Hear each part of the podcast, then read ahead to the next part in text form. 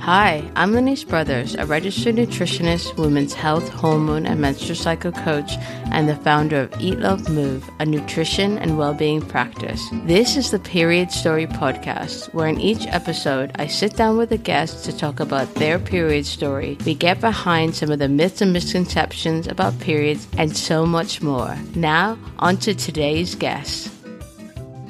On today's episode of Period Story, I'm so happy to share my candid conversation with Ariana Raji Lee, the founder of Pasha Mama London. We had a fantastic conversation about birth control, how Ariana transitioned off the pill, the importance of being open and honest about what you're going through, Ariana's fertility journey, and of course, the story of Ariana's first period. I can't wait for you to hear this episode. Thank you so much for coming on the show. Oh, thank you so much for having me. It's really interesting to be on this side of the podcast this time, being interviewed.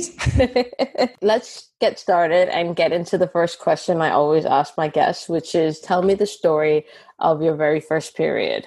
Yeah, so I don't think it was a great one. I don't think it was anything to necessarily kind of like ride home about. I mean, I knew I was 13. I knew I was a little later than a lot of my friends. Um, I remember there being a lot of blood. I remember being in a bit of pain, and I remember I wasn't at home. Um, we were, I think, at a family friend's house, and my sisters were there. They're, they're much older than me, and my mum was there. And I went to the bathroom, and I was, and I just saw loads of blood, and I was like, "Fuck, mum!" And I think I screamed for her, and then she came, and and then she was kind of like, "Okay, let's let's let's get you home." Because we weren't really prepared for it. Um, and I, I do distinctly remember her kind of mouthing to her friends, like, she just got her period. Which then I think, because it was so hush hush, it kind of made me feel that way about my period, I think, for a very, very long time. Um, so that was like the first, I remember that was distinctly the first day I got it. But other than that, I don't really I, I remember my period in a really negative way. Um, it was something that I never really spoke about. Um, I went to an all girls boarding school, which um, for you know a hundred, likely a hundred percent of the girls there were having regular cycles or irregular cycles, but cycles of some sort, and aside from complaining about it and calling it the curse and using as an excuse to get out of stuff, I don't really remember talking about it in any sort of positive way, which I think now is absolutely mental. So you okay? So just take a step back and say. So your first experience was at the at a family friend's house when you got your period, and your mum whispered to her friends about it, probably to try to keep it discreet, but also maybe not to embarrass you.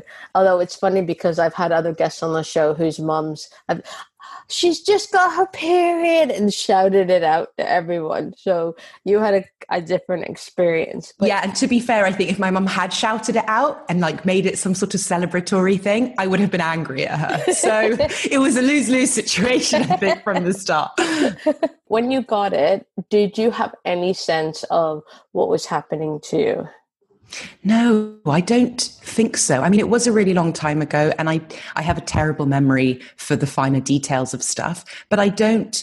I mean, yes, I mean, in biology, we kind of learnt about, you know, I remember ovaries and fallopian tubes and, and, and how the, you know, how the egg comes down. But aside from that, I, I don't really think I recognized what it meant at the time, that it was a, you know, you know, starting your, your womanhood journey you know breaking a you know breaking into the different state next phase of your life i don't think that it was ever discussed or thought about in that way either at school or at home. Um, so it was never something that made me feel necessarily good if that makes sense. Yeah. So you were at an all girls boarding school and again, your experience is really interesting because I think about a guest that I had on last week's show, the last week's show that just came out.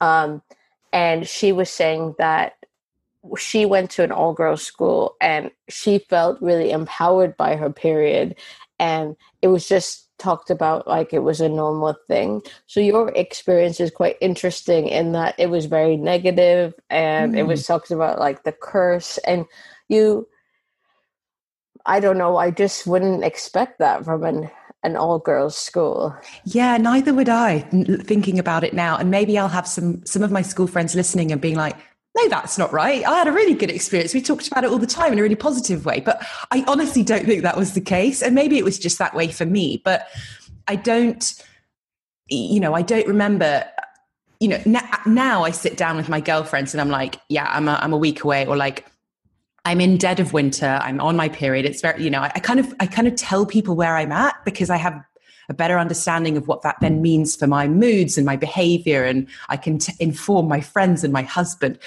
Whereas back then, it wasn't spoken about at all. It was just like, yeah, I'm on the curse, and that's that was kind of it.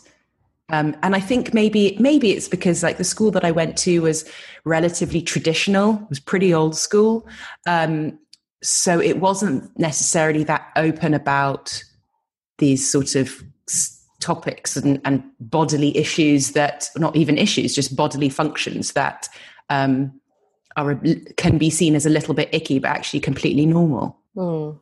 So you had you you grew up with this idea that certainly in your teenage years that having a period was like a curse because that's the, the language that was used around it.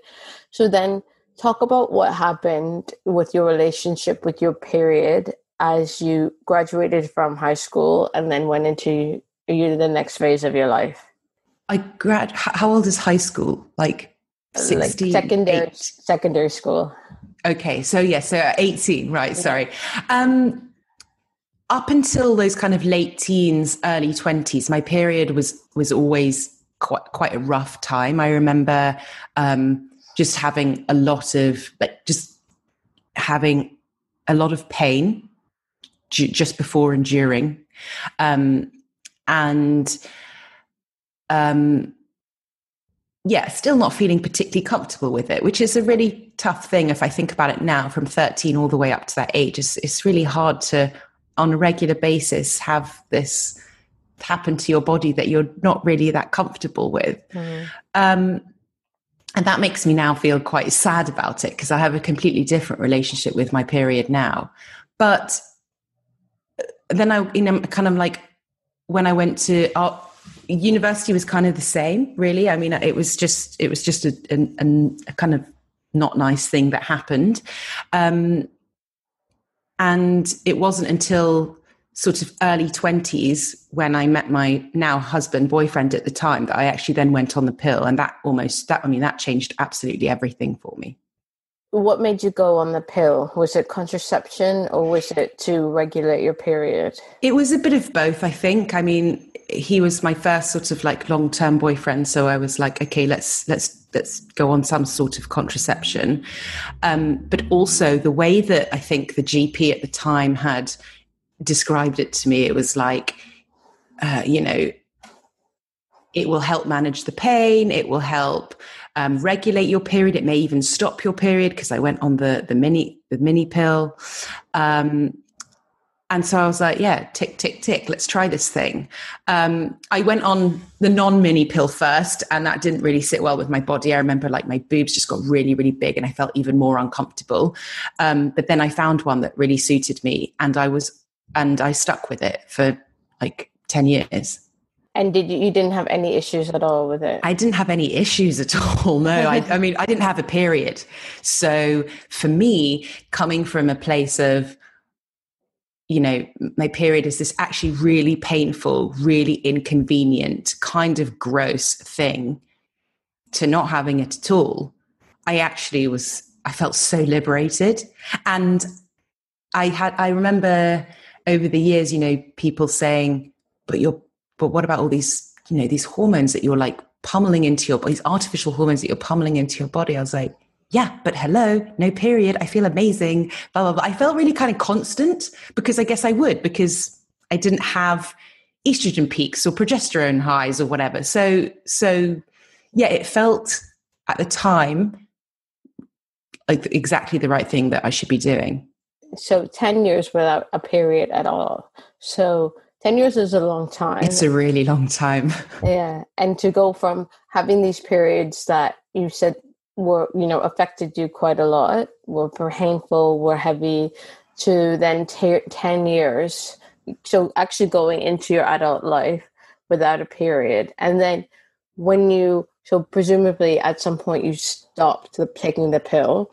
Talk about that. What happened there? What what was the decision around deciding to stop?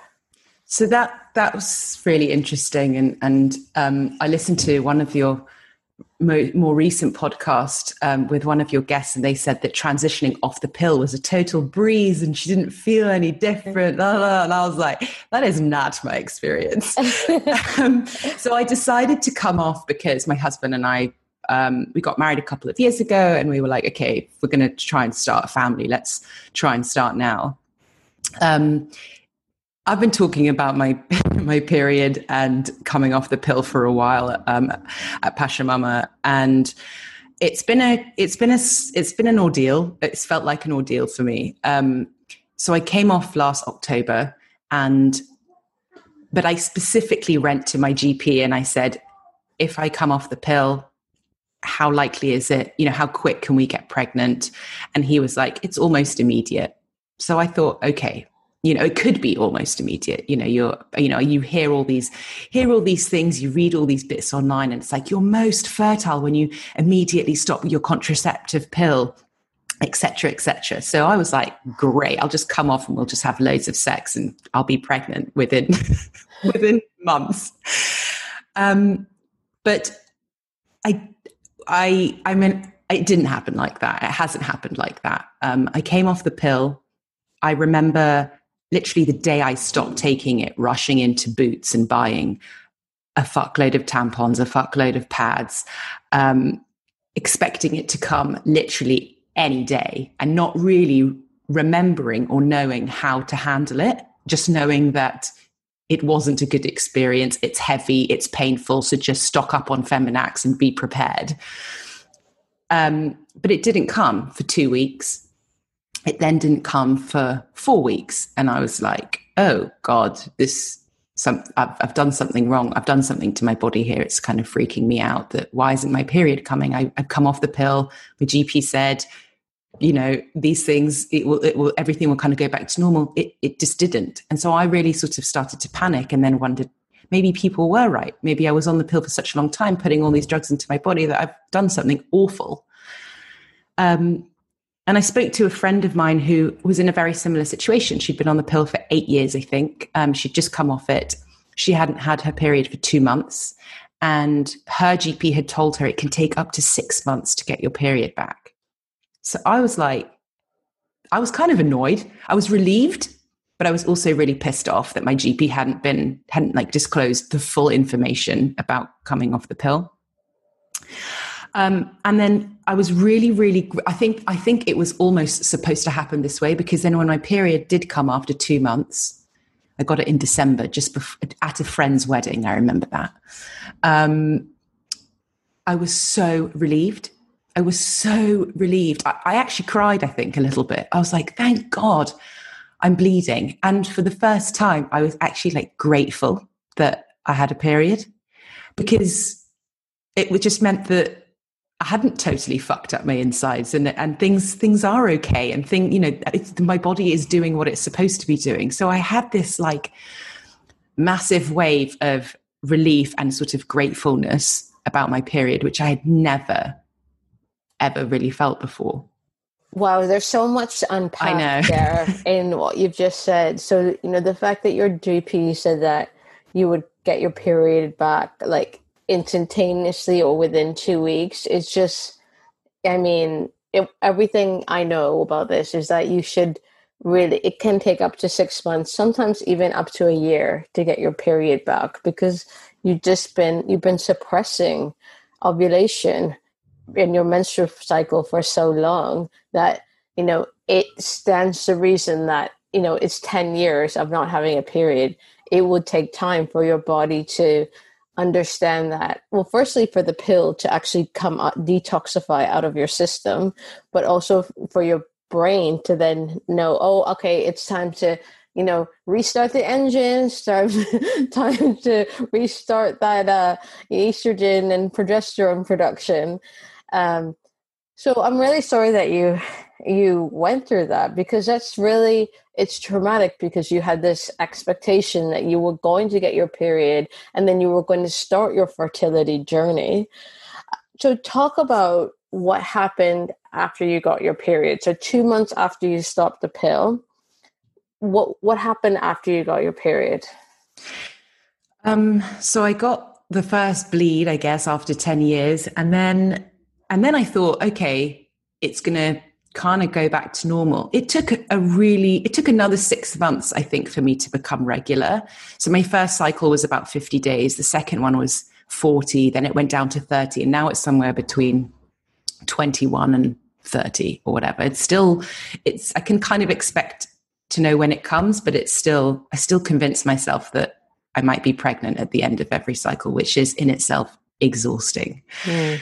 Um, but I'm a type A. I like to, I'm, I'm, a real planner. I like to like have all the facts and figures. So um, I did a lot of listening to kind of period stories um, and a book that kept coming up over and over again was Maisie Hill's Period Power. So I read that um, during that first cycle and, and the way that she talks about harnessing your hormones and the different phases as, as seasons. I kind of read the chapters on the seasons as I was kind of going through them. And I basically just tried to clue myself up on as much information about what is happening to my body at different stages, which has been absolutely amazing. Like, I feel so much more. I've gone from this sort of feeling of really sort of insecure and and almost naivety and ignorance around what happens to my body to feeling completely empowered and quite excited when I get my period or I'm at a certain stage. And I kind of I kind of understand what's happening or at least I think I understand what's happening. And then I can sort of live my month in ways that best suit me. So I guess since that first period, I've just been on this sort of like learning journey about what happens to your body and kind of what it needs for everything from sort of the way you work out to what you eat and how you should work. Mm. Um, and, you know, these aren't necessarily like hard and fast rules, but generally speaking, yes, when you're in the menstrual phase, you should take exercise that is slightly lighter but then yesterday I woke up, I'm on my period right now. Yesterday I woke up and I really needed to go for a run. So I did. So obviously, you know, it's, it's, it's very dependent on, on how you feel that day, but just knowing that I can listen to my body and do what it needs and be okay with it. If, if not moving is, is a, is what it feels like doing today, then that's okay. Whereas before I think I never really had to think about that because I never had a period. So I didn't have the peaks and the lows and the and the changes. So I just was like go, go, go the whole time. Mm. So yeah, I think I basically just learnt a shit ton about the way that I am because I was also quite nervous about who I was without the pill. I still am. I think I'm I I think I'm a bit of a psychopath now. I'm not going to lie. Literally like it's it's really it's really difficult to sometimes regulate. What I don't like is this sort of Jekyll and Hyde situation that I can sometimes find myself in in the run up to my period. I find that really hard to manage. There are some things that I, you know, I really still I'm, I, know, I'm st- struggling with the way that my body just changes. It just changes shape. It looks completely different in one part of the cycle to the next. So I'm learning and I'm learning to kind of love the bits I don't like as well. But yeah, that's basically what I've been doing is is just trying to get as much information and live a live the, the cycles the way that would make me feel the best in each of those different parts, if that makes sense. I feel like yeah. I just I don't even know if I answered the question. I don't remember what the question was. no, you did answer the question and I you said something really interesting there. So you had 10 years of being completely kind of level, the same, not having the highs and lows. And now you're experiencing the highs and the lows. And, you know, sometimes the highs can be high and sometimes the low can be low. And what I like to say to the women I work with is that the lows, they don't have to be low. You know, you can, you're never going to be as level as you are when you're on the pill, but it can be kind of like a gentle rolling hill of emotion. It doesn't have to be kind of like this mountain summit of like the summit and the the kind of um uh what's the what's the word I'm looking for? You know, the the bottom of the the, the valley. Yeah, yeah, the valley. Yeah, yeah, exactly. Um, so that's been a really interesting transition for me for you emotionally, learning who you are off of the pill. And if you think, like, I just want to go into that a little bit. So if you compare Ariana on the pill to Ariana off the pill, what would you say the biggest differences are? It's a really good question. I mean, now I feel a lot more feminine Ah, not that I didn't feel feminine before, but I definitely feel a lot more womanly, I guess. And I and I and I say that because not that I didn't feel that before, but I definitely feel like that now. So I must have there must be a shift there somewhere. I think because I can almost relate to women generally more now given that I have my own cycle. Whereas before I I, I, I couldn't because I, I didn't understand it. I didn't experience it. Whereas now I, I definitely feel that sort of feminine energy, I guess. I definitely feel a lot sexier at the good parts of my cycle.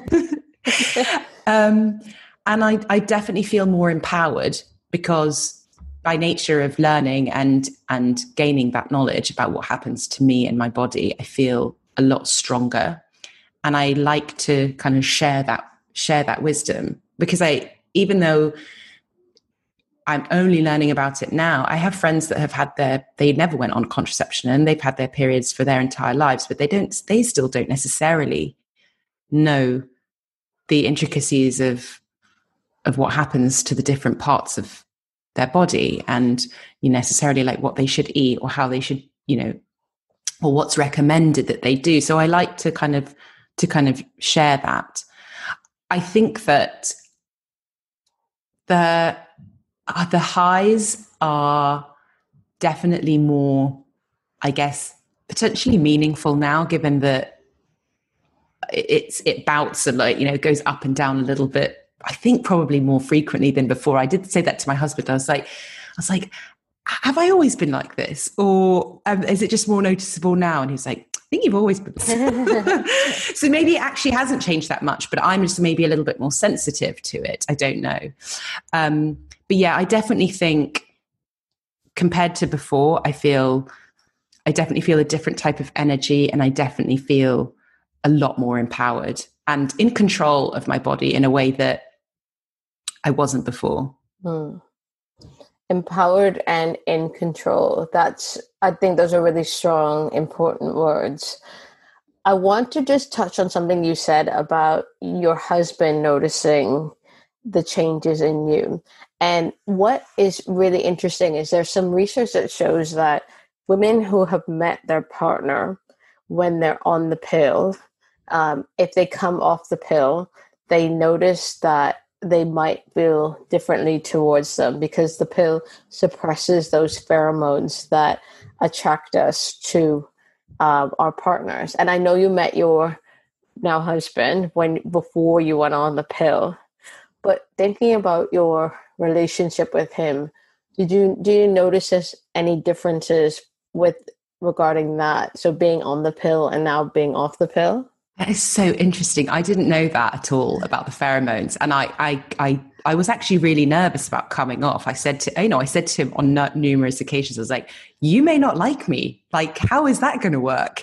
Um, but um, no, I mean, for anyone who's met my husband, he's he's the most incredible man, um, and I don't say that lightly. He's you know made me a, a, a a much more kind of nicer and grounded person.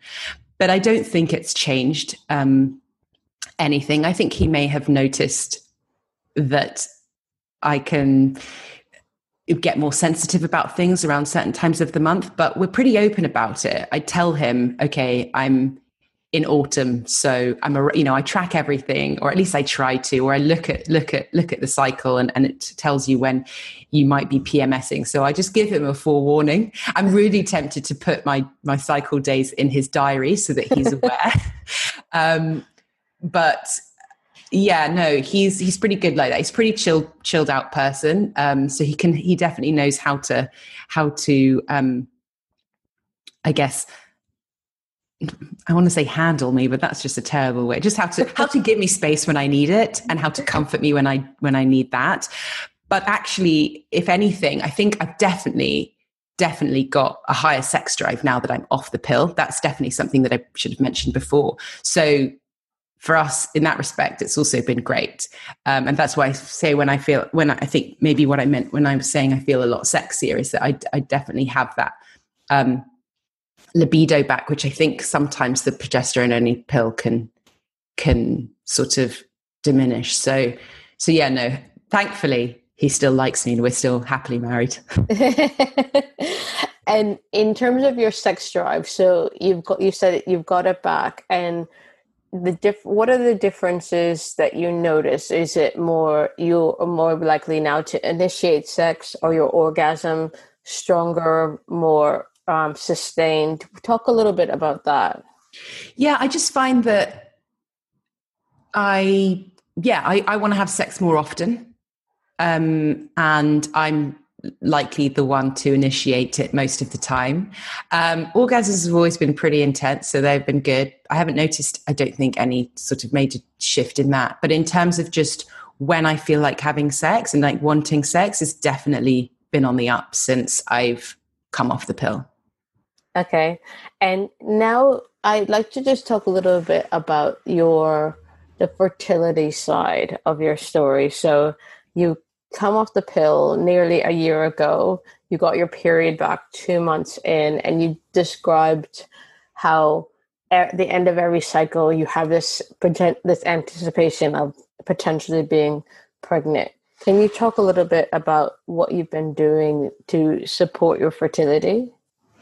Yeah, um, not much, to be totally honest. Um, I the first few months of coming off so i got my first i came off in i came off the pill in october i got my first pill in december and then i remember i said it, it the cycles were really really long mm. so it's only sort of in around april may I'd say May even of this year. So only a few months ago have they really started to sort of regulate. So it was kind of giving my body a bit of time to adjust um, and kind of get back into a more, um, I guess, um, regular cycle. Mm. Um, I said I did nothing. I've just remembered. I've been. T- I, I took loads of supplements. So, um, so like I said, you know, I'm type A. I'm literally like, okay, what what do I need? What do I need? What can I get? I remember that meeting that I had with the GP. He was like, if you want to, just before you start and when you get pregnant, or just as you're trying and and and when you get pregnant, you need to take folic acid. So I bought folic acid, and I was kind of taking that for a while, um, and then um, somebody had recommended some some fertility supplements which included folic acid so i so i took that instead.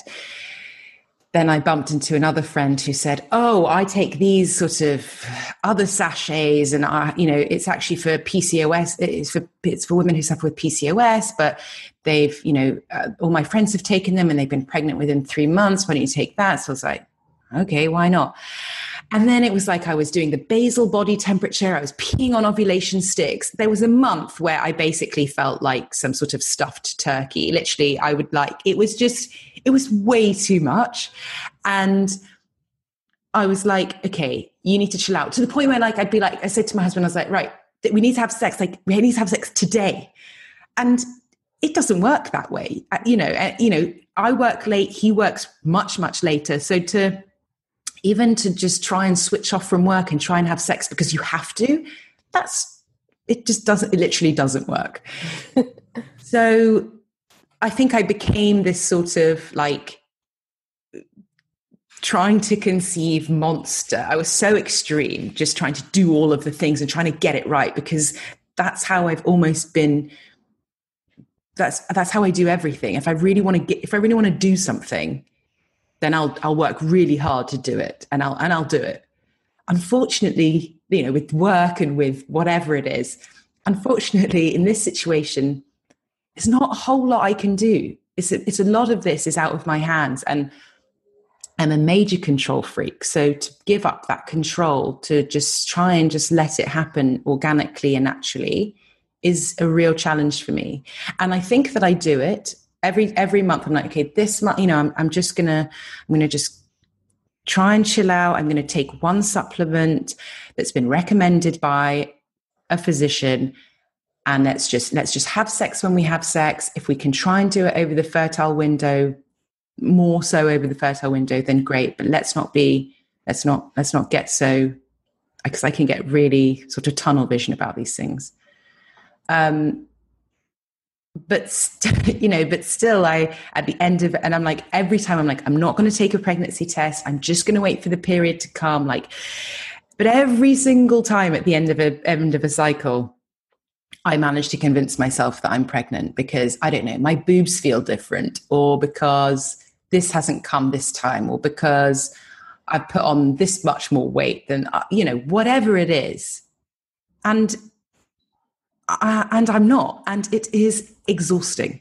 It's exhausting. And it's hard because I also think, because I've made my period and public and fertility story relatively public, you know, it's on the Pachamama blog. I talk about it on Instagram a lot.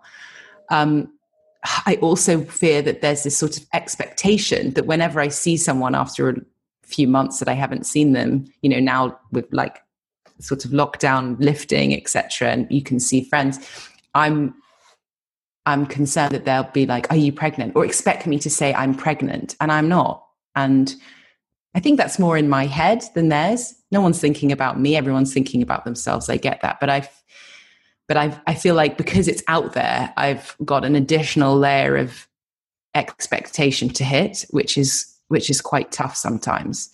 So I'm trying to now find ways of sort of relaxing and and being a bit more sort of like forgiving for my to my body and my my mindset more than anything else because the more I think about not being pregnant, the more stressed or anxious I become. And I think that that's obviously just terrible for your insides and your, you know, both physically and mentally. So um, I'm actually, we're running a, a yoga fertility course on Pachamama, um, which I'm actually partaking in myself, which is great. It's only started last Friday, but I've been doing the practices and they're really sort of if, even if it's more for my mental state, they're just really sort of grounding, which is good. But yeah, that was a long answer, I know, but yeah, it's it's, it's a lot.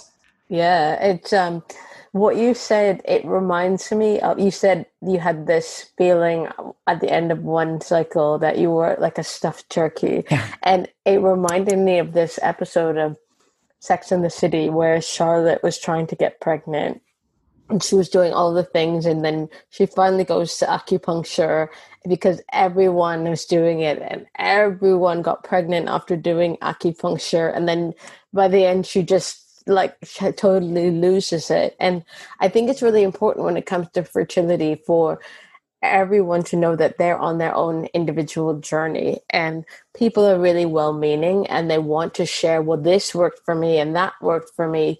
But in the end you have to figure out the right way for you. Of course there are supplements that are really great to take. So you mentioned folic acid i typically will recommend folate because it's a natural form of folic acid. Um, folic acid has been linked to tongue tie and cleft palate um, in babies. So that's just a little a little tip there but knowing what supplements are right for you to take because you know you're still healing after being on the pill. And so what's right for someone with pcos isn't necessarily going to be right for you as someone who doesn't have pcos but i think it's interesting because when we're trying to get pregnant and i think about my own journey as well you just clutch at anything that you think is going to get you there because you're and I'm speaking from my own experience, you're so desperate to get to that goal. You know, you want you're so desperate to get pregnant that when I if I could go back and speak to myself back then, I would say, calm down. You know, it'll happen. Just enjoy the process. You know, and but it's hard because you lose perspective completely lose perspective. So I want to talk a little bit more about what you said about letting go and finding ways to let go. So you mentioned the yoga fertility for fertility course that you're doing. What other ways are you you what other things are you using to let go a little bit? I'm a terrible letter goer, honestly. um, but I but I mean, yoga in general, I only really started to do since lockdown. My husband was always into it. Um, and he sort of bought me a mat and pulled it alongside his, um, when, you know, um, at the start of lockdown. And I don't do it that often. I don't, you know, I'm not a, I'm not a regular yogi, but I try and do at least once a week. And I do, whether it's fertility yoga or not, it's definitely helped me um, get some space. Um, I use an app to try and meditate when I only when I think I really, really need it. So sometimes, um, and again, this isn't just about the fertility journey, just about sort of um, whenever I get a little bit anxious with work or I feel slightly overwhelmed about stuff, I put on a 10 minute meditation and that that sometimes really helps. I'm a lot better at saying I'm doing these things than actually doing them. Um, walking really helps, getting outside. That's definitely a game changer for me. I, I also started running, which I normally used to hate, but um, I find that if I do it for more therapeutic reasons than um, physical ones, I really, really enjoy it. And it doesn't need to be long. So I guess either stillness or getting outside really, really helps with that. That's really interesting stillness. So it's like taking it back from this feeling of that you always have to be doing to this feeling of being. So he being a human being rather than a hu- human doing. See what I did there? I like it. I like it a lot. um, and it's really important that you're it, you're going back to the basics. It's what do we need to sustain ourselves? So connecting with our breath, connecting with nature, connecting with these feelings that will then switch us into this parasympathetic calming state. Um, I love that. Now, talk a little bit about your business, Pachamama. You've mentioned it a few times. Tell listeners what what it is, what it's, and what why you started it. Sure. So Pachamama, as it is at the moment, is a, a network of parents, mainly mums, mamas, um, and um, health practitioners in women's health and um, child and baby. Or baby and toddler experts that sort of come together to support um, women's transition into parenthood. Um, we do a whole bunch of free stuff um, through Instagram Live and on Zoom, um, kind of talks um, and kind of Q and A's. But we also do a few sort of paid for courses um, that kind of go deeper on certain topics. The end game, though, for Pachamama was to always have a sort of physical space or spaces across London. Um, and the idea is, whilst it's shifted online for COVID, um, either online or in in in real life is to create this sort of destination for women to come to to sort of get back in touch with not who they were before their baby but definitely there's definitely a shift in identity um, when you become a mother and so it's just to kind of give them a space to come to to feel safe and supported whilst also giving them even if it's a couple of hours in their day to kind of do what they need. So at the site we would have you know on-site childcare so that they could then work for two hours or have a coffee with friends or have a coffee alone or do a class or have a treatment. Um, and that's what i'm trying to create. Um, i think you know sharing knowledge and bringing people together and, and, community is is a is a massive part of what I do in my day job, um, and I wanted to kind of create that for I guess certainly the next stage of my own life because I if if I'm headed that way, that's something that I desperately would like to have in existence when I get there. Um, because obviously I, am not a mum yet, um, but I I before I started Pachamama, I spoke to uh, uh, a, a, a, lot of women, mainly friends first, and then and then kind of their wider NCT groups, and did sort of surveys and and and had sort of focus groups, and really sort of, and it really you kind of hit home that a lot of the needs for, I guess, modern motherhood aren't necessarily met here in the UK at least, and so I wanted to see how I might be able to fill that gap and support them in ways that that they need um, that they can't find sort of elsewhere. I love that. And I love what you mentioned about that transition in identity because it's certainly something that I experienced. And when I look at my friends who have had children, there is that identity shift. And it's this push and pull where I've seen some of them really fall into this identity of being a mom, a mother, and that becomes kind of all encompassing for them. But then others have really struggled with that. And I always find it in, really interesting uh, the French, how they say that actually being a, a mother is just one part of their identity. And they are really passionate about making sure that they are still in touch with the other parts of their identity and not kind of letting motherhood is important and it's part of them, but it isn't the only thing. Um, and I yeah. think that is something that you know a lot of us uh, need to need to remember because it also makes you a better mother when you're kind of still in touch with the other parts of you.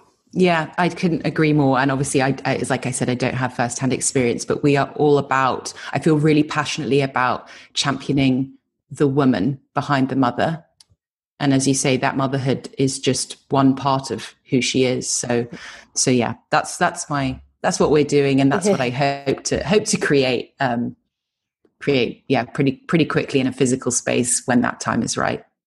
So if if listeners are really interested in what um, you're saying they're really interested in Pachamama where can they find you so, um, a lot of our free content is on IGTV. So, Instagram is probably a really good place to start. Our handle is at pashamama.london.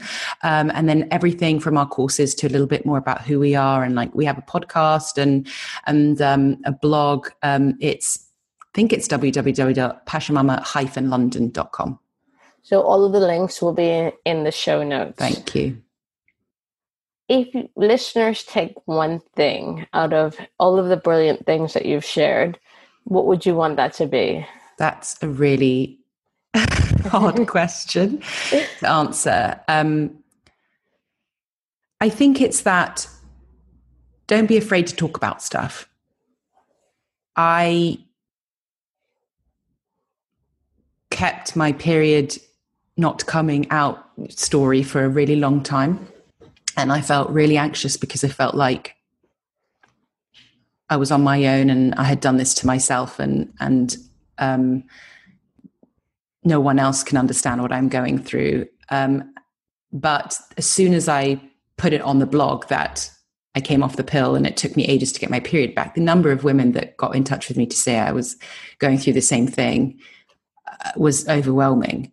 And I think if we don't talk about the stuff that is scary or uncomfortable or embarrassing or whatever,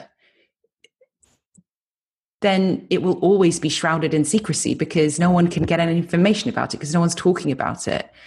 Um, you know, I I got some really bad advice once. I, I when I told a friend of mine she was pregnant with her second child, she was like, whenever you decide to come off the pill and start trying, don't tell anyone. Like, just don't. And I was like, okay, fine. Why? And she was like, because people will just keep asking, are you pregnant? Are you pregnant? Are you pregnant? And it'll make you feel like shit when you're not. And I was like, okay, that's actually pretty sound advice. Then I told one of my closest friends, I said, don't make a big deal about this. Please don't ask me any questions, but I've come off the pill. I'll let you know when I'm pregnant. Just don't ask me about it. Poor girl. she, she then, she, then I put, and, that, and then like a few months later, I, re- I put this story of my period and coming off the pill and getting my period and, you know, being, you know, com- it coming late and stuff on the blog. And she messaged me and she was like, that friend messaged me and said, you know, you'd asked me not to ask you about it, but I'm in a similar position and I didn't know if I could bring it up with you because you told me not to talk to you about it. But I've just read on your blog that we're going through the same thing and let's talk about it now. And I and I actually I called her and I was like, I'm so sorry I ever said that to you. There's no way that you should tell anyone not to talk to you about uh, like, you know, like I, I think about it now and I'm like, obviously we should be talking about these things all of the time. If yeah, if someone were to ask me, "Oh, why aren't you pregnant yet?" I could say, "I actually really don't want to talk about it if that's okay." And shut that shut that conversation down. But I can't my whole thing about Pachamama is sharing and knowledge and information and I can't not do that myself which is i think why i've become really open about sharing my my story and and saying yeah we're not pregnant yet and we've been trying since october um, it's coming up to a year and trying to kind of be okay with that because if i'm okay with that and i can if i feel comfortable talking about it then other women in the same situation will be able to feel less alone and supported. And there is massive safety in numbers and there is kind of strength in seeking help and asking stuff. And so yeah i i i think if there's one thing you take away is to just talk about stuff to share share mm. share as, as much as you feel comfortable with obviously but just know that you're likely not alone in something that you're experiencing so yeah that is brilliant. Those are great words to leave us on. There's strength in seeking help, and it's okay to share, talk about stuff. Thank you so much for coming on the show, Aria, and thank you so much for sharing your story. Oh, it was, it was absolute pleasure. I could talk to you for hours, Lenise.